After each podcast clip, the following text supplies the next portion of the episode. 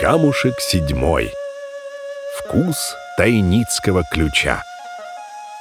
Во времена Казанского ханства жители слобод и ближайших к городу поселений брали воду из родников, которые били у подножия холмов из одного подземного источника. Всего их насчитывалось пять. Самый известный ключ — Тайницкий, который находился в одноименной башне. В те времена она называлась Нур-Алиева или Муралиева. Родник имел стратегическое значение.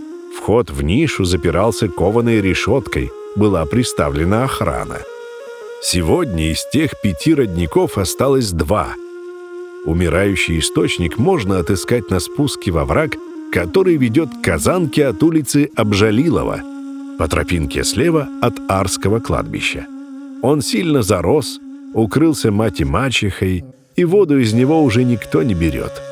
И еще один родник, чудом доживший до наших дней, находится под холмом вблизи железнодорожной станции новаторов. Жители окрестных домов до сих пор ходят к нему за водой.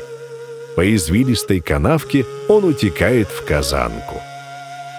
Говорят, вкус у этого родника такой же, какой был у тайницкого ключа. Почему бы и нет, если учесть, что все пять родников питала одна подземная река? Всякий раз, оказываясь в тех краях, я пью эту воду как вино.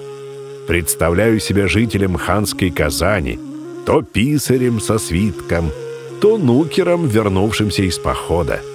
Золоченый ковш с этой ключевой водой подносили к губам ханы и царица Сиюмбике. А потом испили казанские водицы и русские дружинники, а может и сам Иван Грозный. Разные сценки фантазия рисует.